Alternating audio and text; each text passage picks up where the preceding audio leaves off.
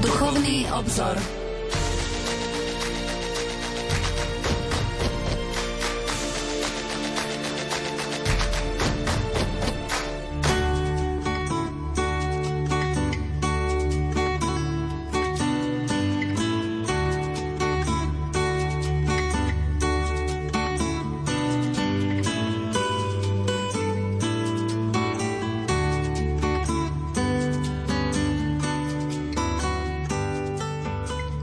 Požehnaný útorkový večer, milí poslucháči.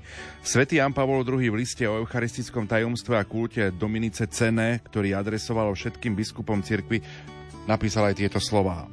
Slávenie Eucharistie stavia pred nás celý rad iných požiadaviek týkajúcich sa služby pri stole pánovho chleba. Tieto požiadavky sa vzťahujú tak na samých kniazov a diakonov, ako aj na všetkých účastníkov eucharistickej liturgie. Kňazom a diakonom treba pripomenúť, že práve služba pri stole pánovho chleba im ukladá osobitné záväzky, ktoré sa vzťahujú v prvom rade na samého Krista, prítomného v Eucharistii a potom na všetkých, ktorí majú alebo môžu mať účasť na Eucharistii. Pokiaľ ide o prvých, a zda nebude od veci pripomenúť slova rímskeho pontifikála, ktorými sa biskup deň vysviacky obracia na nového kňaza, keď mu zveruje paténu s chlebom a kalich s vínom, ktoré priniesli veriaci a pripravil diakon. Príjmi obetné dary svetého ľudu a obetuj ich Bohu. Uvedom si, čo budeš konať, pripodobni sa tomu, čo budeš držať v rukách a naplň svoj život tajomstvom pánovho kríža. Toto biskupovo napomenutie musí ostať jednou z najcenejších zásad kňazovej eucharistickej služby. Touto zásadou sa má kňaz riadiť pri zaobchádzaní s chlebom a vínom, ktoré sa stali telom a krvou vykupiteľa. Preto treba, aby sme si my všetci služobníci Eucharistie pozorne všimli svoje úkony pri oltári, najmä to, ako zachádzame vlastnými rukami a pokrmom a nápojom, ktorým je telo a krv nášho Boha a Pána, ako rozdávame sveté príjmanie, ako vykonávame purifikovanie. Všetky tieto úkony majú svoj význam. Prirodzene treba sa vyhýbať škrupulánstvu, ale nech nás Boh chráni, aby sa v našom správaní prejavoval akýkoľvek nedostatok úcty, zbytočné náhlenie alebo pohoršlivá netrpezlivosť. Milí poslucháči, otvárame poslednú reláciu o slávení svätej Omše, ktorej budeme pokračovať v rozprávaní a rozdávaní svätého príjmania a zameriame sa, a zameriame sa aj na záverečné obrady, ktorými sa celé slávenie Eucharistie završuje. Mojimi a vašimi hostiami sú naši liturgisti, Štefan Fábry, farár farnosti Žilina závodie. Štefan, požehnaný dobrý večer. Dobrý večer, Pavol, tebe aj všetkým, ktorí nás počúvate. A Peter Staroštík, dekan farár farnosti Banská Bystrica katedrála. Peter, dobrý večer. Pekný, pokojný, požehnaný večer prajem všetkým. Bratia, sme prvýkrát takto spoločne v novom roku, tak mi dovolte v mene mojom, ale aj v mene našich poslucháčov, aby som, aby som vám na, na Prahu Nového roka zaprial veľa zdravia, veľa Božieho požehnania požehnania, veľa síl v pastoračnej službe, ktorú konáte, či už v Žiline, v kostole svätého Štefana Krála na Rudinách alebo v bansko katedrále a aby sme sa takto spoločne stretávali za mikrofónom Rádia Lumen. S akými pocitmi, dojmami ste prežili tie končiace sa Vianočné sviatky? Pálko, veľká vďaka za blahoželanie. Ja to opetujem aj tebe a takisto všetkým poslucháčom, ktorí sa s nami aj v dnešný večer spájajú. Prajem naozaj požehnaný čas toho roka, ktorý pán pre nás opäť pripravil s takým otvoreným srdcom, aby sme prežili každý jeden deň ako veľký dar. No a čo sa týka vlastne aj tých uplynulých sviatkov, tak pre nás kňazov je to vždy taká, taká výzva trošku. Um, a uh, nakoľko, ako aj ja, aj Štefan, že si vedieme tie svoje aj domácnosti s tým spôsobom, takže aj po tej ľudskej stránke je to vždy asi také náročnejšie, všetko to tak aj jedno, aj druhé obslúžiť, aj druhých, ešte aj seba. Uh, takže je to taký, taký náročný čas aj po takej fyzickej stránke.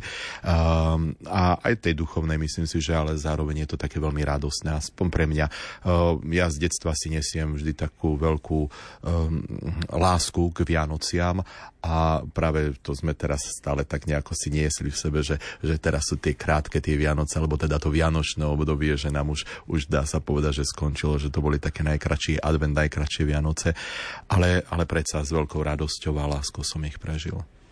Áno, mám pocit, že tak ako rýchlo prebehol ten krátky advent, trojtýždňový, tak rovnako rýchlo prebehli aj Vianoce, ktoré sú za nami. Tak ako povedal otec eh, Peter, eh, je to pre nás taký, taký náročný čas, lebo jednak je aj Svetý Homši veľa, to znamená aj eh, takú tú náročnosť prípravy na príhovory, na kázne, všetko, čo je s tým spojené. Trošku napríklad ja, ja to tak cítim, že aj keď tých ľudí je viac, že predsa je to, je to iné postaviť sa, doslova poviem tak, že tvárov v tvár menšiemu počtu ľudí, možno u mňa v takým, takom tom komornejšom prostredí toho menšieho kostola, alebo väčšie, väčšie množstvo ľudí, takisto cítim takú nejakú zodpovednosť aj pri slávení, aj pri príprave príhovorov. No a pre mňa tie posledné tri dni, teda Vianočné, boli spojené aj s návštevou mojich farníkov. Na prvý piatok som ako každý mesiac navštívil e, seniorov, starších, chorých, ktorých mám vo farnosti. No a potom v sobotu a v nedeľu popoludní som chodil požehnávať príbytky, ktoré zvykneme v období e, troch kráľov, teda slávnosti zjavenia pána. Takže vlastne celé tri dní by sa dal povedať, som bol na kolesách a na návštevách. Takže, ale veľmi sa teším a som veľmi rád, pretože som si uvedomil, že, že práve, práve pri tej návšteve domácnosti najviac spoznávam farnosť. Že koľkokrát naozaj vidím aj, aj ľudí, ktorých možno vnímam z kostola, že e, príklad poviem, že pani sedáva dole v lavici, pán sedáva hore na chore. A až keď vstúpim do domu, tak napríklad zistím, že aha, veď oni sú manželia, alebo viem si priradiť deti k rodičom napríklad. Samozrejme, že aj iné situácie, prvé sa príjmanie birmovky a tak, ale, ale takéto čaro domova e, má, má niečo do seba a, a keď tak e, s odstupom času sa dívam do tých farností, ktorých som všetkých pôsobil, tak naozaj som najviac ľudí spoznal a najviac prenikol e, do, do, tých ich, do toho ich života, do toho ich bežných starostí, problémov práve pri týchto e, návštevách e, tých príbytkov, rodín, takže skutočne počiarkujem dvomi čiarami hrubými to, čo e, prizvukuje aj benedikcionál, že je, alebo veľmi kladie na srdca, aby duchovní pastieri, farári navštevovali svojich veriacich a prinašali im Božie požehnanie. Niekde sa to robí vo veľkonočnom období, u nás práve teraz v období zjavenia pána, takže aj toto také náročné, ale popri tom je to veľmi pekné pekné. Takže ja som Bohu vďačný aj za tú náročnosť týchto dní. Áno. Veľká vďaka za to, pána. V druhými vešperami v nedelu po zjavení pána sa skončilo Vianočné obdobie. Nie je možno tak, ako to rozprávali svetské médiá, že slávnosťou zjavenia pána končí Vianočné obdobie, Aha. ale práve tú, touto nedelou, nedelou Sviatku Krstu pána, tak sme vstúpili do obdobia cez rok pred postným obdobím, Aha.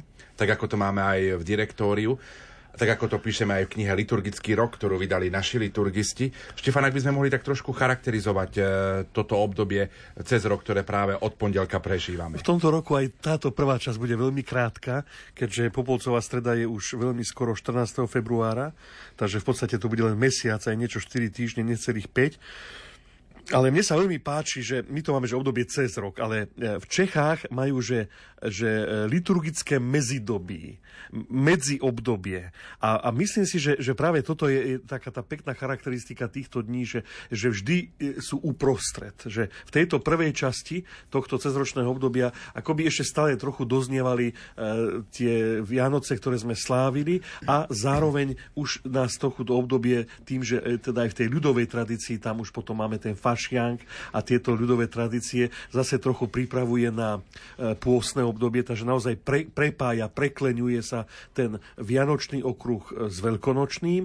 No a potom tá druhá časť ročného obdobia takisto medzi, medzi veľkonočným obdobím po Turíciach a zase novým adventom a novým liturgickým rokom. To obdobie nie je prázdne, nie je to len teda nejaké vyplnenie medzery, ale je to práve ten čas, kedy e, v cirkvi čítame na pokračovanie naozaj veľmi solídne, seriózne, stať po stati všetky tri evanielia, tie tzv. synoptické, a keď nám vlastne církev dáva priestor k tomu, aby sme rozjímali o rôznych tajomstvách Ježišovho života, odhliadnúc teda od tých dvoch hlavných momentov, ako je vtelenie, narodenie a potom umúčenie, zmrtvých stanie, ale teda tu je vlastne priestor pre všetko to ostatné. Preto tu máme sviatky, napríklad premenenie pána, alebo tie ideologické slávenia ako e, Najsvetejšie srdce, Božie telo, e, Najsvetejšej trojice.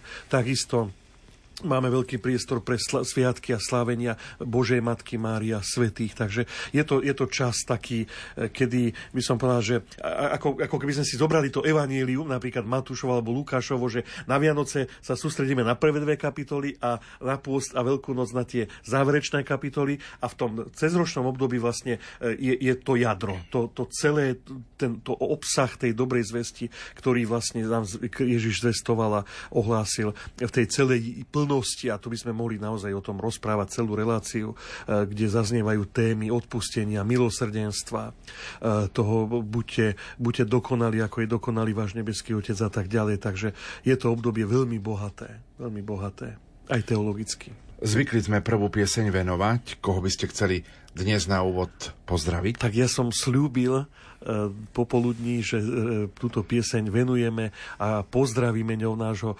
vzácného, drahého spolubrata, spolužiaka, priateľa, e, monsignora Janka Dubinu, pápežského ceremonára, ktorý slúži alebo pomáha svetému otcovi priamo v Ríme, a ktorého si teda aspoň ja mimoriadne vážim a vždy s takou bázňou hľadím na neho, keď ho vidím v televízii pri tých prenosoch. Totiž včera mal narodeniny. Takže Janko, slúbil si, že nás budeš počúvať, takže pozdravujeme ťa z Banskej Bystrice, z miesta, kde si bol vysvetený za kňaza a kde si spolu s nami asistoval aj tu v katedrále, aj vo Farskom kostole a prajeme ti všetko len to najlepšie, veľa síl e, v tejto vzácnej službe, ktorú konáš pre, pre rímskeho biskupa. Buď požehnaný Janiček, nech ti Pán Boh pomáha, dá veľa sily, zdravia a, a Ducha Svetého do tvojej služby a teda ako tanti auguri, ako tam sa u vás hovorí, alebo ad multos annos.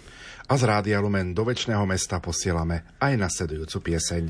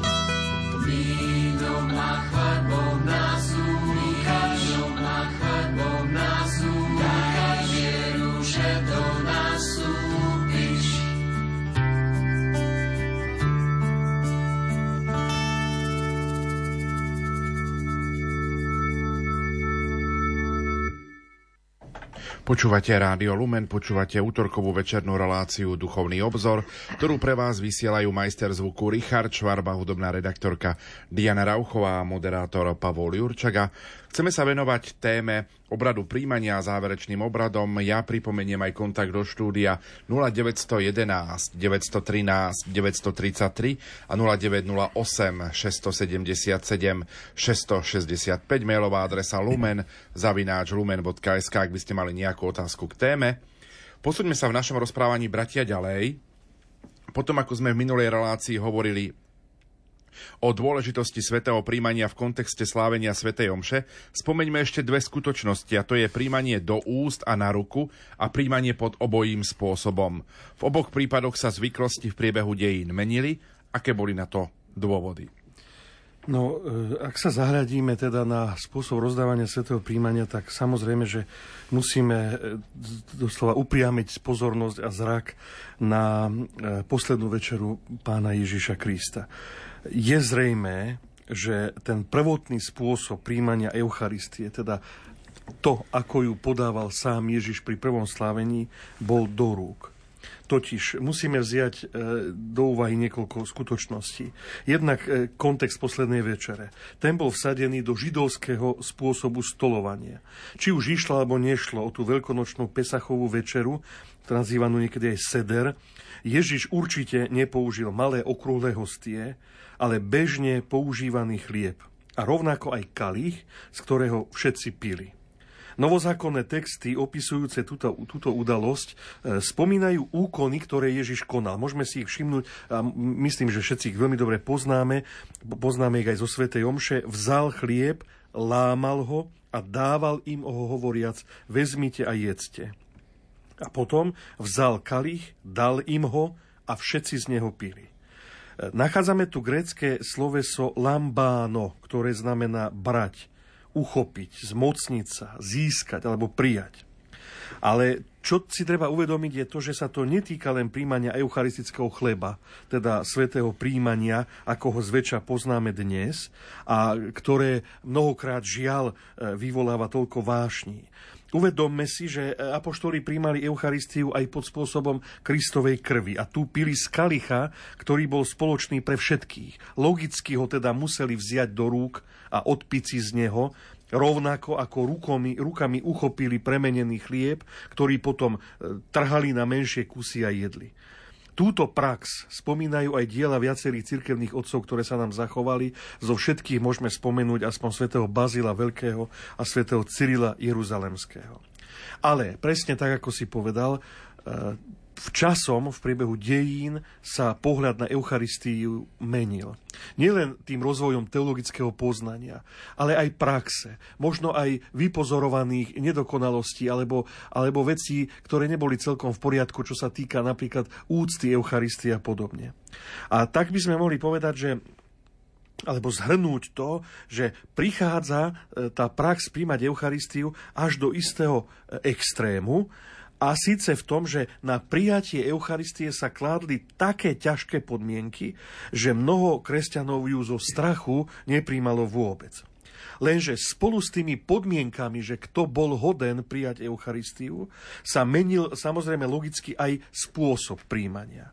Už sa neprijalo po stojačky, ale na kolenách. Nie do rúk, ale priamo do úst. A tých dôvodov bolo viacero, napríklad slabá hygiena rúk – potom zavedenie používania hostí, ktoré už nebolo treba lámať, a teda ani ich brať do rúk. A najmä strach pred znesvetením Eucharistie. Totiž práve to prijatie do úst znížilo možnosť odniesť Eucharistiu a zneužiť ju, alebo trúsiť o mrvinky. Ale ten vývoj skutočne vnímajme prirodzene. Ja by som povedal taký príklad. Stretol som nedávno jednu pani, ktorá mi povedala, Odkedy biskupy na Slovensku povolili príjmať do rúk, tak som príjmala do rúk. Bolo mi to pohodlnejšie, jednoduchšie, stotožnila som sa s tým od prvého momentu. Ale už zase príjmam na jazyk. A ja som sa jej pýtal, že čo ťa k tomu viedlo? A ona mi odpovedala, no, prídem do kostola, chytím jednu kľúčku, zápäti chytím druhú kľúčku, potom sa prežehnám svetenou vodou a potom mi 5 ľudí v lavici podá ruku. A tak tak už príjmam zase radšej na jazyk. Je to úplne normálny, logický, prirodzený, hygienický dôvod. A presne toto, čo táto pani tu zažila v krátkom časovom období, sa vlastne stalo aj v dejinách cirkvi. Hej? Že ten prvotný dôvod, áno, tak ako som povedal, boli aj hostie, ktoré sa zaviedli, aj úcta k Eucharistie, aj e, predídenie lámaniu a trúseniu. Ale určite tam boli aj úplne normálne hygienické dôvody, že, že jednoducho ten kňaz mal možnosť, hlavne v stredoveku, v časoch, keď v mnohých kostoloch nebola voda a ešte ja poznám aj dodnes mnohé kostoly, v ktorých nie je napríklad normálna tečúca voda e, privedená. Aj u nás na Slovensku, aj nedávno som v jednom takom kostole bol, kde kostolnička na svetú omšu nosí vo fľaši vodu a jednoducho vždy bolo, bolo jednoduchšie, aby si ruky pred svetou omšou umýli kňaz, ktorý už nejakú tú vodu tam v nejakom lavore mal, ako všetci, ktorí sedeli v lavici. Takže viete, že netreba za tým hľadať niečo hneď také nejaké prezbožné alebo rozprávať o nejakom znesvedcovaní alebo niečom. Mnohokrát tie dôvody boli úplne prirodzené. Tak ako som povedal, nastal posun. Jednak v postoji, jednak v spôsobe príjmania. Ale v súčasnej dobe E, vidíme isté úsilie vrátiť Eucharistii v našom živote miesto, ktoré jej patrí. To znamená, že církev opäť zdôrazňuje to, že Eucharistia je v prvom rade duchovný pokrm, posila pre náš kresťanský život a nie nejaká odmena za to dokonalý život. Ďalej pozýva nás, aby sme prežívali jej slávenie, svetú omšu, ako skutočné stretnutie sa s Kristom v spoločenstve cirkvi, a nie ako e, súkromnú aktivitu kňaza alebo prejav individuálnej nábožnosti. Spolu s tým, s týmito podnetmi, s týmto hnutím, by sme mohli povedať, prišla aj túžba obnoviť starokresťanský spôsob príjmania, a teda do rúk. A jednoducho povedzme, tam, kde takáto požiadavka bola, církev ju povolila, Vieme, že v mnohých krajinách, aj v Európe, aj vo svete, kresťania už 10 ročia príjmajú Eucharistiu do rúk, ale to, na čo církev vždy zdôrazňovala a zdôrazňuje podnes, je to, aby každý kresťan príjmal Eucharistiu tak, ako to považuje za správne, ako mu to lepšie vyhovuje, len nech to robí s náležitou úctou a vierou. Jedna i druhá prax sa teda v priebehu dejín zachovávala, oba spôsoby majú svoje opodstatnenie, obidva príjmanie do úst i do rúk sú vlastne prostriedky, ktoré vedú k cieľu a tým cieľom je naplniť pánov príkaz vezmite a jedzte a to je dôležité. Pri obidvoch formách príjmania ten, kto vysluhuje sveté príjmanie, či už je to riadny vysluhovateľ, biskup, kňaz, diakon, alebo mimoriadný akolita, alebo iný laik, ukáže každému príjmajúcemu premenenú hostiu a povie telo Kristovo. Veriaci, či už príjma do úzda alebo na ruku, odpovie Amen. A tieto slova majú naozaj veľký význam. Kňaz totiž pripomína veriacemu, že tu nejde len o obyčajný chlieb, ale o samého Ježiša Krista. A to je tajomstvo viery. Odpoveď veriaceho, to amen, neznamená ďakujem, ale je vlastne význaním viery v Kristovu eucharistickú prítomnosť. No a ako je to s príjmaním pod obojím spôsobom? Tu sa vlastne tiež nie celkom zachováva Ježišov príkaz, pretože popri vezmite a jedzte, povedal tiež vezmite a pite. No a to môžeme vlastne hneď siahnuť aj po Svetom písme, listy Svetého Apoštola Pavla, alebo viaceré aj tie rannokresťanské spisy, ktoré sme napríklad aj v našich predchádzajúcich reláciách spomínali, ako sú tzv. apoštolské konštitúcie alebo mystagogické katechézy svätého Cyrila Jeruzalemského, tak tieto texty práve potvrdzujú, hovoria, že kresťania prvých storočí pri slávení Eucharistie príjmali nielen pánovo telo, ale aj jeho krv. Teda e, bola to naozaj bežná prax, e, ktorá sa časom e, sa zaužívalo niekoľko rôznych spôsobov, že tá prax mala rôzne, rôzne spôsoby príjmania pánovej krvi. Buď to bolo pitím priamo z kalicha, ako to pred chvíľočkou Štefan hovoril o tom, že si vlastne z jedného kalicha pili všetci, takisto vlastne tiež z toho jedného kalicha, ale, ale sa použila na pitie trubička, akási taká kovová slamka, e, takisto lyžička e, sa používala pri príjmaní alebo namočenie konsekrovaného chleba do pánovej krvi, tak ako to vlastne poznáme a je to zaužívané e, v praxi východných církví. Takže sveté príjmanie len pod spôsobom chleba sa udeľovalo E, výnimočne, a to chorým alebo väzneným, práve preto, lebo sa odnášalo. Odnášalo z toho miesta rozdávania svetého príjmania, e, takže e, nikdy sa neuchovávalo v, v Eucharistia pod spôsobom vína, práve preto, že tam vlastne hrozilo pokazenie toho vína. Hej? A, tak, a, e, takže vlastne sveté príjmanie sa udeľovalo e, pod obidvoma spôsobmi. Ale tá zmena potom nastáva približne v 12. storočí a znovu niekoľko takých aj praktických dôvodov môžeme povedať, že na prvom mieste to bolo to, že tá zachovávanie úcty k Eucharistii si vyžadovalo práve aj to, aby, aby sa opatrne narábalo a pri tom, pri tej podobe vína je to veľmi, je to veľmi náročné a zvlášť teda pri veľkom počte príjmajúcich problematické. A už svätý Hipolit rímsky začiatkom 3. storočia dokonca aj napomína, aby sa nič nevylialo z konsekrovaného vína a aby sa tak nezneúctila pánova predrahá krv.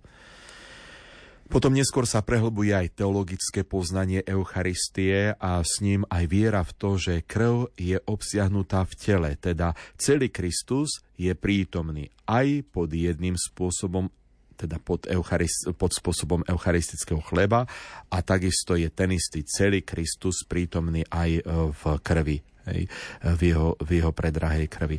Takže uh, vlastne tento teologické prehlbenie teológie o Eucharistii tiež vlastne e, potom otvára tú cestu preto, aby pod jedným spôsobom sa udeľovalo sveté príjmanie. Od 15. storočia potom sa príjmanie z kalicha prakticky už e, prestáva používať až na nejaké výnimky, teda to sveté príjmanie pod obidvoma spôsobmi bolo vyhradené jedine, jedine kňazovi. No a to už potom bolo aj, aj závdavkom pre mnohé skupiny, napríklad tzv. utrakvistov, e, ktorí e, vlastne istým spôsobom pre nich sa stalo to aj symbolom tá túžba po, po príjmaní pod obidvoma spôsobmi symbolom takého odporu voči rímskej cirkvi, voči pápežovi. Takže to veľmi dobre poznáme uh, vlastne to, uh, pro, vše, tie protestantské hnutia, ktoré vlastne mali v tých požiadavkách, požiadavkách práve príjmanie pod obidvoma spôsobmi subutrakve. No, ale zmenu v rímskej cirkvi priniesol druhý vatikánsky koncil v 20. storočí, ktorý dovolil, že v istých situáciách, o ktorých rozhodne na jednej strane apoštolská stolica a biskupy, tak je možné podávať sveté príjmanie pod dvoma spôsobmi. No a dôvody pre takéto rozhodnutie e, sú viaceré. E, vlastne takýmto spôsobom sa naznačuje taký ten pravdivejší znak eucharistickej hostiny, e, ku ktorej patrí nielen pokrm, ale aj nápoj. Keď je reč teda o hostine, eucharistickej hostine, tak sa tu jedná o celok e, chleba a nápoja. Potvrdenie e, novej a väčšnej Kristovej zmluvy, ktorá sa spečaťuje jeho krvou, ktorou sme vlastne boli draho vykúpení. A je to tiež vyjadrenie spojitosti medzi Eucharistiou a nebeskou hostinou, kde budú tí, ktorí vytrvajú v skúškach, jesť a piť pri pánovom stole v jeho kráľovstve, ako to čítame u Lukáša v 22. kapitole. Takže tá spojitosť príjmania eucharistického chleba a účasti na kalichu pánovej krvi vyjadrujú potom aj niektoré liturgické texty a objavujeme ich vlastne napríklad aj v tom zvolaní po premenení, keď e, voláme Pane, keď jeme tento chlieb a pijeme z tohto kalicha, zvestujeme Tvoju smrť, kým neprídeš v sláve. Takže e, som spomenul, že teda koncil otvára túto cestu po, pre príjmanie podoby dvoma spôsobmi. E, povolenie, ktoré vlastne e, bolo potom neskôr aj usmernené viacerými dokumentami cirkvy a pre naše prostredie ho vlastne aj to usmernenie dali e, ordinári našich diecez. Bolo to v roku 1982 a máme to vlastne aj, aj pre nás kňazov v direktóriu. Je to napríklad podrobne napísané tiež v rímskom mysali, že kedy za akých podmienok je možné dávať sveté príjmanie podoby dvoma spôsobmi. Môžeme napríklad vymenovať tie najčastejšie situácie, kedy sa dovoluje príjmať pod obojím spôsobom? Samozrejme, je to, by som povedal, že niekoľko takých okruhov alebo niekoľko kontextov, kedy. Takže na prvom mieste je to vlastne e, v kontexte príjmania sviatostí. To znamená, že príjmať podobným spôsobom je napríklad dovolené pre uh, príbuzných e, detí, ktoré sú pokrstené pri ich krste, ak samozrejme je ten krst spojený so svetovom show, napríklad pre snúbencov e, pri sobáši, pre chorých a prítomných, príbuzných, akých nie je príliš veľa, pri omši, v ktorej sa vysluhuje pomazanie chorých. Ďalej napríklad pre rodičov, krstných rodičov, súrodencov s rodinami, starých rodičov a mimoriadných dobrodincov. Novokňaza, napríklad pri kňazskej vysviacke, pri reholnej obliečke, pri sľuboch alebo aj pri prímečnej omši novokňaza teda v kontexte príjmania sviatosti. Druhou kategóriou by sme mohli povedať, že sú rôzne výročie. Napríklad povolenie platí pre manželov, ktorí majú výročie manželstva. Alebo pri jubilejných omšiach kňaza je dovolené príjmať podobojím pre jeho príbuzných, ale vo všeobecnosti aj pre účastníkov e, omší, ktoré sa slávia pre menšie spoločenstva pri rôznych iných výročiach. Totiž taký ten, ten akoby problém, ktorý stále pretrváva s tým roz rozdávaním práve podobujím je, je, sú tie veľké zhromaždenia, tie veľké počty ľudí, že koľko vína pripraviť na slávenie, že ako ho potom uchovávať, ako, ako zabezpečiť, aby sa nerozlialo a tak ďalej. Takže vo všeobecnosti povedzme, že je to dovolenie dané pre menšie spoločenstva. Napríklad môžeme spomenúť aj najbližších príbuzných zosnulého pri pohrebe, ak je opäť pohreb spojený s omšou. No a potom e, takou štvrtou kategóriou sú e, osobitné prípady, napríklad povolenie príjmať podobojím pre tých, ktorí darovali chrámu alebo kňazovi posvetné nádoby, teda kalich a obetnú misku v tej omši, kedy sú tieto nádoby požehnané. Alebo napríklad pri všetkých, ktorí posluhujú pri liturgii večernej omše na Zelený štvrtok napríklad. No, takže vidíme, že e, nejde teda o nejaké také všeobecné povolenie pre všetkých, zvlášť ak sa teda jedná o veľké slávenia, ale ide skôr o takú hĺbšiu možnosť e, príjmať alebo mať účasť na eucharistickom tajomstve pre tých, ktorí prežívajú nejakú špecifickú životnú situáciu a to, to bez toho, aby akokoľvek boli nejako ukrátení, ochudobnení tí, ktorí napríklad aj pri tej istej omši príjmajú iba pod jedným spôsobom chleba. My si v tejto chvíli opäť trošku zahráme a po pesničke budeme v našom rozprávaní pokračovať.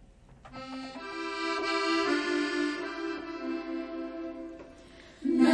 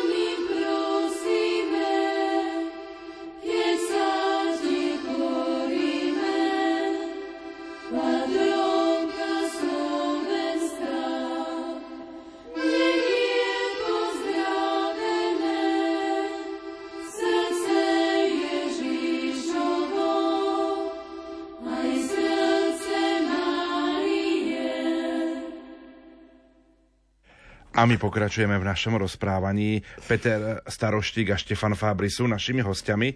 Sveté príjmanie je završené modlitbou po príjmaní, ktorej predchádza poďakovanie za prijatú sviatosť. Akú môže mať Peter formu? Tak všeobecné smernice rímskeho misála Eh, ktorých môžeme zalistovať. Tam v bode 87. poznajú dva spevy, ktoré súvisia so svetým príjmaním a je to spev na príjmanie, o ktorom sa takto hovorí.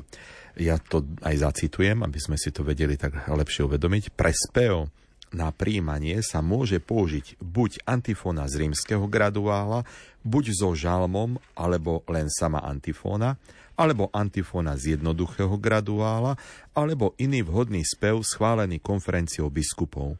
Spieva buď sám zbor, buď zbor, alebo kantor s ľudom. Ak sa nespieva, môžu recitovať príslušnú antifónu z misála buď všetci veriaci, alebo niektorí z nich, alebo sám lektor. Ak ju nerecituje nikto, sám kňaz ju predniesie po svojom príjmaní, ale pred príjmaním veriacich. Teda môžeme to povedať tak, že pred, e, po, po svojom príjmaní, pred príjmaním veriacich, teda v tom čase, keď odpríjma. Toto je teda spev, respektíve e, text antifóny, ktorý pripravuje veriacich na sveté príjmanie a upriamuje našu pozornosť na význam prijatia Eucharistie. A istým spôsobom vlastne tento, e, tento spev je povinný. A ak sa nespieva, má sa prečítať táto antifóna, ktorá je, dá sa povedať, že v misáli a v rímskom misáli a takisto u nás napríklad lektori používajú výňatok z rímskeho misála, kde sa tieto antifóny nachádzajú a lektor ju prečíta, ak je teda e, Sveta Omša recitovaná. Ak by nebolo lektora, ktorý ju predniesie, tak má to, ako som už povedal, urobiť sám kňaz. Takže to je spev k svetému príjmaniu. On sa nemá nejakým spôsobom vynechať. Vždy to tam je. Buď sa zarecituje tá antifona z rímskeho misala alebo z rímskeho graduála, alebo e, je to pieseň, ktorá je určená, že schválená konferenciou biskupov a u nás sú to vlastne piesne k svetému príjmaniu z jednotného katolického spevníka. To istým spôsobom sa tam je taká náhrada, taká ponuka, že je to tak. Až to, Ale to, že tam je iba jedna, k svetému príjmaniu. 300 Ježiš, Ježiš, 5 príď ku mne. E, totiž to, čo spievame na sveté príjmanie vlastne v jednotnom katolickom spevníku, bolo určené, že k sviatosti oltárnej. To sú piesne skôr také na poklonu, adoračné, ale naozaj, áno, spievame ich cez sveté príjmanie u nás jednotného katolického spevníka. A potom zase odzrkadľuje to tému liturgického obdobia, hej, alebo teda tej konkrétnej svetej omše, toho, toho konkrétneho slávenia, takže zase tí, ktorí sa venujú tej liturgickej hudbe, by nám vlastne dovysvetľovali aj tieto veci, že, že tam, tam vlastne sa tiež odzrkadľuje téma slávenia uh, liturgie tej, svet, tej konkrétnej svetej omše. No a potom sú to liturgické normy, ktoré potom ďalej pokračujú v bode 88 a 89, že e, po, prí, po rozdávaní svetov príjmania sa kňaz a veriaci podľa okolností chvíľu v tichosti modlia. Tu by som sa pozastavil pri tom, že uh, veľmi si tak pamätám, keď pápež Benedikt XVI bol na návšteve v Brne a tam mi to tak veľmi vtedy osobne zarezonovalo, keď po rozdávaní svetého príjmania tam zaznela tá chvíľa ticha na modlitbu. A to bolo až také prehlušujúce doslova to ticho v tom všetkom tom takom hluku istým spôsobom, lebo sme tam boli aj kde si tam pod reprákmi pri zbore, takže, takže mne, pre mňa to bolo veľmi taký silný silný moment, ktorý vlastne pápež dával práve na, to, na tú modlitbu v tichu. No a potom ďalej tá smernica hovorí, že keď sa uzná za dobré, celé zhromaždenie môže spievať aj žalm, nejaký chválospev alebo hymnus na poďakovanie. No a na doplnenie prozieb Božieho ľudu, ako aj na zakončenie celého obradu príjmania, kňaz predniesie potom modlitbu po príjmaní, v ktorej prosí o ovocie e, sláveného tajomstva. Takže e, tu vidíme, že vlastne v tých smerniciach sa hovorí o e, ďalšom speve, ktorý nie je to spev na príjmanie, ale a nie je ani povinný a my ho nazývame dnes graciarum akcio, teda poďakovanie alebo jednoducho graciarum medzi nami orga- a organistami, že zaspievajme napríklad alebo zahrej na graciarum práve toto. Môže ísť o nejaký chválospev, žalm alebo len tichú vďaku vyslovenú pánovi, ktorý vlastne kňaz dá teraz v tom tichu priestor na tú osobnú modlitbu. Áno, a po skončení svetého príjmania si môžeme všimnúť, že kňaz, diakon alebo akolita v úvodzovkách umýva čistí posvetné nádoby, ktoré sa pri slávení svätej Omše používali a použili. Je to len čisto praktický úkon, či má aj možno nejakú takú tú duchovnú symboliku? No, e, z deň slavenia e, možno nás to prekvapí, ale prvorade nebolo očisťovanie nádob. Totiž e, my ten úkon nazývame, že purifikácia, naozaj očisťovanie, tak to sa dneska nazýva, ale pôvodne sa volal, že ablúcio oris, teda obmytie úst. No a práve to je tá najstaršia časť tohto obradu. Už svätý Ján Zlatoústy, totiž ako to vieme, zvykol po svetom príjmaní vypiť trochu vody alebo požiť kúsok chleba, aby ani čiastočka Eucharistie pri rozprávaní, speve alebo napríklad pri náhodnom zakašľaní nedostala sa náhodou z úst von. No a vieme, že tento zvyk spočiatku nebol všade, ale neskôr sa zaužíval a to nakon, dokonca až tak, že pápe, pápež Inocent III v roku 1204 nariadil kňazom, aby po prijatí Eucharistie vypili trochu vína. A dokonca 13. storočia sa e, potom už bežne podávalo aj veriacím po svetom príjmaní e, trocha vína. Synody 16. storočia zase žiadali, aby sa takéto víno podávalo z inej nádoby a nie z kalicha, totiž práve preto, aby, aby nedošlo k nejakej milnej mienke, že sa jedná o sveté príjmanie, lebo to víno bolo nepremenené. Bolo len ako keby, povedzme, že na zapitie, hej, aby naozaj v ústach neostal ani kúsok, ani omrvinka eucharistického chleba. No a vieme, že potom takým tým praktickým rozmerom naozaj bolo umytie nádoby, teda kalicha a koncov prstov, ktorými sa kňaz dotýkal Eucharistie, ale to sa objavuje pomerne neskôr až v 9. 10. storočí. No podľa vtedy platných predpisov mal kalich očistiť diakon alebo subdiakon, ak nie, mal to urobiť sám kňaz. V každom kostole, v zakristii alebo vedľa oltára bolo aj primerané miesto, nazývalo sa sakrárium, kde sa vylievala takáto použitá voda. V súčasnosti platí liturgická norma, ktorá hovorí, že ak ostane na prstoch nejaká odrobinka hostie, na, najmä po lámaní alebo po príjmaní, kňaz si má otrieť prsty nad paténou alebo ak je to potrebné, má si ich umyť. Podobne má pozbierať aj omrvinky mimo patény, ak nejaké ostali. No a tie posvetné nádoby má teda očistiť kňaz alebo diakon, ideálne na bočnom stolíku, s tým, že kalich sa čistí vodou, alebo vodou a vínom, ktoré potom ten, kto e, čistil posvetné nádoby, má vypiť. Takže dnes už sa tá voda, prípadne víno, nepremenené samozrejme nevylieva do toho sakrária, ale má sa e, vypiť, pričom paténu treba utrieť purifikatórium. Takže dnes už naozaj sa dostáva do popredia akoby to praktické, že jedná sa o očistenie nádob. Áno, a následne je obrad svätého príjmania a vlastne celá liturgia Eucharistie je završená modlitbou po príjmaní.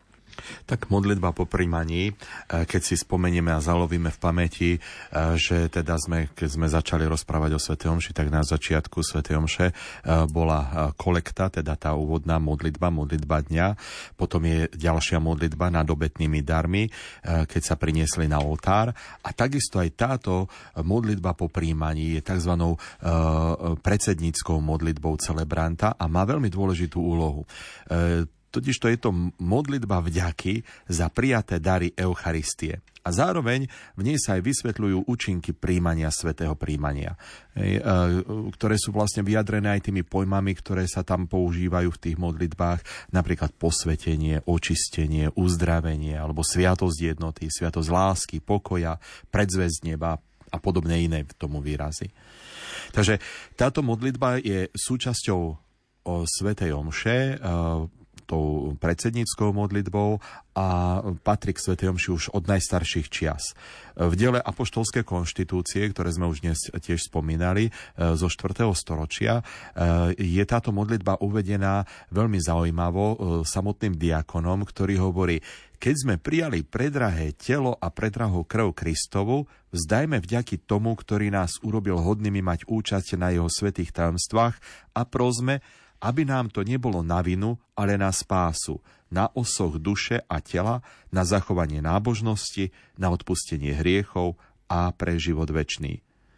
Takže vidíme to, že to je vlastne taká výzva k modlitbe vďaky e, po svetom príjmaní, ktorú dnes e, prednáša kňaz s rozopetými rukami a ľud vlastne na túto modlitbu ako na tie ostatné modlitby prezidenciálne odpovedá zvolaním Amen. Nech sa tak stane.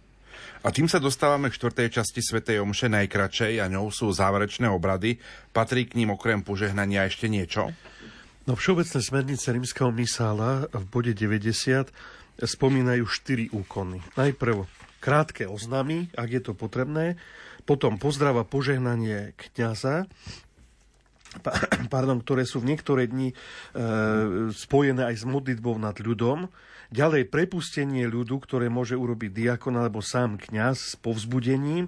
No a napokon poboskanie oltára kňazom a diakonom a pozdrav oltára hlbokým úklonom, ktorý robia všetci poslihujúci. No, Keďže rozprávame o liturgii, tak e, nemusíme hovoriť o oznamoch, pretože tie nepočítame za liturgický obrad alebo úkon vo vlastnom slova zmysle. Dá sa teda povedať, že to podstatné, čo nasleduje alebo čo patrí k záverečným obradom, je požehnanie e, ľudu a úcta oltára. Čo teda vieme povedať o požehnaní? Jemu môže predchádzať modlitba nad ľudom. Všimol som si, že v Novom misáli je uvedená napríklad na každý deň pôstneho obdobia. Ano. E, no, modlitba nad ľudom, ktorá predchádza samotnému požehnaniu, je jedna z najstarších častí liturgie vôbec. Už e, v 4. storočí ju nájdeme tak v rímskej liturgii, ako aj v sírskej, alebo takisto tiež v egyptskej liturgii. Ak by sme sa my zamerali na tú rímsku liturgiu, tak si môžeme všimnúť tri najstaršie sakramentáre. Ehm, je to jeden z prelomu 5. a 6. storočia, ktorý je pomenovaný po pápežovi Lebovi Veľkom, tzv. sakramentárium Leonianum a je takáto modlitba tam uvedená pri každom omšovom formulári. Zase v Geleziánskom, je to zo 6. storočia, sa nachádza trošku tak sporadicky, ale pri omšových formulároch e, po celý rok. No a zase v Gregoriánskom sakramentári tiež sa nachádzame v roku, 1000, v roku 595, sa vyskytuje len v pôstnom období. Takže je to veľmi starobilá modlitba a aj e, tá výzva diakona, ktorá v minulosti doslova znela sklonte svoje hlavy pred Bohom, e, súčasná latická formula znie sklonte sa na požehnanie, sa objavuje okolo roku 800 a popri nej mysal uvádza ešte aj inú výzvu, príjmite slávnostné požehnanie. Takže tam máme takéto dvojaké, dvojaké, e, dvojakú výzvu. Charakteristickou črtou vlastne týchto modlitieb je ich osobný aspekt, ktorý je vyjadrený slovami tvoj ľud alebo tvoji služobníci, rodina tvojich veriacich, tvoji verní, tvoj milovaný ľud a, a podobne. E, ďalej si môžeme všimnúť, že duchovné milosti, ktoré kňaz tejto modlitbe vyprosuje, nie sú formulované všeobecne, ale veľmi konkrétne.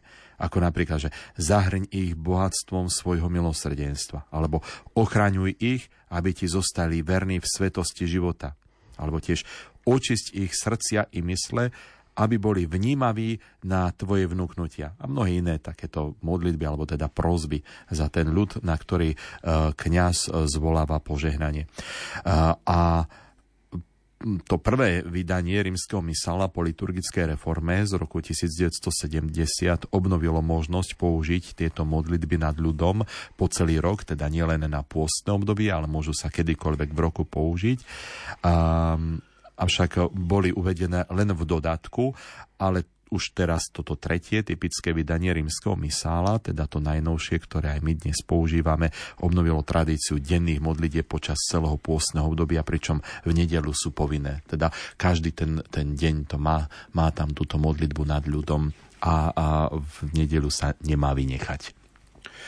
A čo samotné požehnanie? Je len časťou prepustenia ľudu, akoby prianie na záver, či ho treba vnímať ako samostatne taký dôležitý prvok liturgie. Áno, práve tak. Totiž požehnanie je popri vysluhovaní sviatostí jedným z hlavných úkonov cirkvy.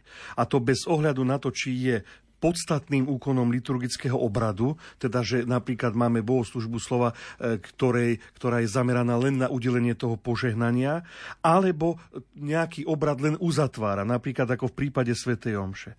My vieme z biblickej tradície, že požehnania majú akoby dvojaký smer, dvojaký rozmer. Buď je to smer radosnej chvály a oslavy Boha zo strany človeka, vtedy je vhodné to latinské slovo benedikcio preložiť slovami vzdávanie vďaky, zvelebovanie alebo dobrorečenie. Pričom adresátom takejto modlitby je Boh sám. Alebo je to smer posvedzujúceho pôsobenia Boha smerom k človeku. A vtedy je vhodné hovoriť o požehnaní. Pri slávení Sv. Omše je to prvé, to dobrorečenie, uvedené práve na začiatku liturgie Eucharistie, keď kňaz berie do rúk obetné dary a zvelebuje Boha dobrorečí za prijaté dary. Požehnanie, ktoré je zase adresované človeku, teda vo forme prosebnej modlitby, liturgiu uzatvára. Teda akoby celé slavenie Eucharistie bolo ohraničené tým dvojakým benedikciou. V úvode je to dobrorečenie Bohu zo strany človeka a v závere je to prosebná modlitba, na, vďaka ktorej Boh požehnáva človeka. Musíme si teda uvedomiť, že e, tí, e, tí členovia církvy, ktorí sa zúčastňujú akéhokoľvek požehnania, sú vlastne okrem tej samotnej prozby, ktorá je adresovaná Bohu, povolaní aj k účasti na tom, aby, aby sa zúčastnili oslavy a chváli Boha zo strany církvy. V tomto zmysle by sme vlastne ani nemali hovoriť o príjemcovi požehnania, ako to niekedy je možné počuť, ale vhodnejšie je hovoriť o účastníkoch modlitieb za požehnanie. Prečo je nutné si to uvedomiť? No, aby sa nezdalo, že požehnanie je len záležitosťou kňaza, ktorý ho udeluje, ktorý modlitbu prednáša a ostatní sa vlastne na nej len pasívne zúčastňujú, ako by len príjmali niečo, čo im dáva niekto iný. Ak by sme to videli takto, tak by sme konanie cirkvi vôbec nepochopili. Totiž e, práve, e, práve aj pri tomto požehnaní, aj keď som ja požehnávaný kňazom, som pozvaný k tomu, aby som, aby som mal účasť na, na dobrorečení Bohu a tým vlastne otváral svoje srdce pre prijatie Božej milosti. No, e, hovoríme teda ale teraz o udeľovaní požehnania v závere Svetej Omše a to vlastne svedčí o úzkom vzťahu požehnania ako takého a Eucharistie. A všimnime si ešte teda akoby taký, také opozitum voči tomu, čo hovoril otec Peter, lebo on pred chvíľou spomínal, že tie modlitby nad ľudom sú veľmi adresné, že tam zaznievajú konkrétne prosby. Udel im toto a toto ale v tomto požehnaní, samotnom požehnaní, e, začujeme len všeobecnú formulu. Nech vás žehná všemohúci Boh, Otec i Syn i Duch Svetý. Vôbec tu nie je špecifikované, o aké Božie milosti, dobrodenia, darí v tejto chvíli prosíme. A prečo? Prečo to takto môže byť? Pretože e, tá všeobecná formula, ktorá uzatvára celú liturgiu slova, liturgiu slávenia Eucharistie, e, prozieb o odpustenie hriechov, čo sme mali v úkone kajúcnosti, oslavy Boha, napríklad v speve Glória alebo Svetý Svetý, vzdávania vďaky, čo je samotné slávenie Eucharistie, ale aj prijatia Kristovho tela a krvi. E, toto všetko vlastne v závere Sv. Omše už máme akoby za sebou. A preto zaznieva len tá všeobecná formula, ktorá vyjadrí prianie, aby Boh spečatil posilnil milosť, ktorá pramení z celej liturgie a jednoducho povedané, aby každému dal to, čo najviac potrebuje pre svoj denný život vo viere. No a po požehnaní nasleduje samotné prepustenie ľudu. Tu sme si tiež mohli všimnúť, že s novým misálom pribudli aj nové slova na záver svätej Omše. Toto prepustenie ľudu má zvyk v korene, eh, dá sa povedať, že v antickom Ríme, teda znovu ideme veľmi ďaleko do histórie, a tam na záver každého oficiálneho zhromaždenia, keď sudca, senátor alebo nejaký štátny úradník dohovoril, tak sa formálne ohlásilo, že stretnutie sa skončilo a je povolené odísť, môžu sa rozpustiť. Teda v starom Ríme sa zaužívala formula aj pri slávení Eucharistie ite est. Potom v galskej liturgii zas zvolanie Benedikt predicamus domino, dobrorečme pánovi. A tým vlastne bola tá, to slávenie završené. No to, to slovo misa má snať pôvod v latinskom missio, teda poslanie, alebo dimisio, rozpustenie a ťažko sa prekladá toto slovo, ale doslova by to mohlo znieť je poslanie, rozpustenie zhromaždenia. Preto sa napríklad v slovenskom misáli objavilo aj zvolanie choďte v mene Božom. Takýto preklad máme. No a to nové vydanie rímskeho misála aj v tomto bode liturgiu obohacuje a pripája ďalšie zvolania. E, keď e, to rozposlanie je, že choďte v pokoji, alebo choďte a ohlasujte pánovo evanielium, alebo tiež choďte v pokoji a oslavujte pána svojim životom, ktoré ja zase veľmi rád používam. Takže je tu vyjadrená tá myšlienka, choďte, teraz sa začína vaše poslanie, vaša misia, e, vnášajte do sveta Kristovú lásku. Žite ako kresťania v práci, v utrpení, v trpezlivosti a láske teraz sa začína omša vášho života, že ona vlastne akoby pokračuje tá, tá obeta, ktorej ste boli teraz v Eucharistii účastní, pokračuje práve v tom, v tom bežnom každodennom živote. No a pán Pešt František k tomu dodáva uh, tieto slova. Ovocie Svetej Omše je určené k dozrievaniu v každodennom živote. Môžeme to do istej miery ilustrovať týmto obrazom. Sveta Omša je ako semienko, ako pšeničné zrnko, ktoré potom v každodennom živote rastie a rastie, dozrieva v dobrých skutkoch, v postojoch, ktoré nás pripodobňujú k Ježišovi. Ovocie Svetej Omše je preto určené dozrievať v každodennom živote. Pravdou je, že rastúc v našom zjednotení sa s Kristom, Eucharistia obnovuje milosť, ktorú nám daroval Duch Svetý pri krste a pri sviatosti birmovania, aby naše kresťanské svedectvo bolo vierohodné. Tak sme prešli obrady Svetej Omše. 16 relácií. A môžeme teraz hĺbšie prežívať samotné tajomstvo Svetej Omše a uvedomovať si, aký je to veľký dar že môžeme prísť na Svetu Omšu. Trochu sme to chceli. Keď sme povedali už pred rokom aj pol, že budeme hovoriť o Svetej Omši, tak sme to chceli práve aj v kontexte eh, toho, k čomu nás vyzvala konferencia biskupov Slovenska, aby pri vydaní nového misála boli predložené aj katechézy o Svetej Omši. Takže my sme 16 mesiacov rozprávali o Svetej Omši od toho v mene Otca i Syna až po to dnešné ite misa est. Takže Pavol, vďaka, že si nám dal tento priestor, že si nás pozval, zavolal a vydržal to tu s nami. A tešíme sa na ďalšie relácie. Našimi hostiami boli naši liturgisti. Štefan Fábry, farár farnosti Žili na závodie. Všetkým prajem pekný, požehnaný večer. A Peter Staroštík, dekan farár farnosti Banská Bystrica katedrála. Požehnaný večer, dobrorečme pánovi. Bohu, Bohu vďaka. No a za pozornosť vám ďakujú majster zvuku Richard Čvarba, hudobná redaktorka Diana Rauchová a moderátor Pavol Jurčaga.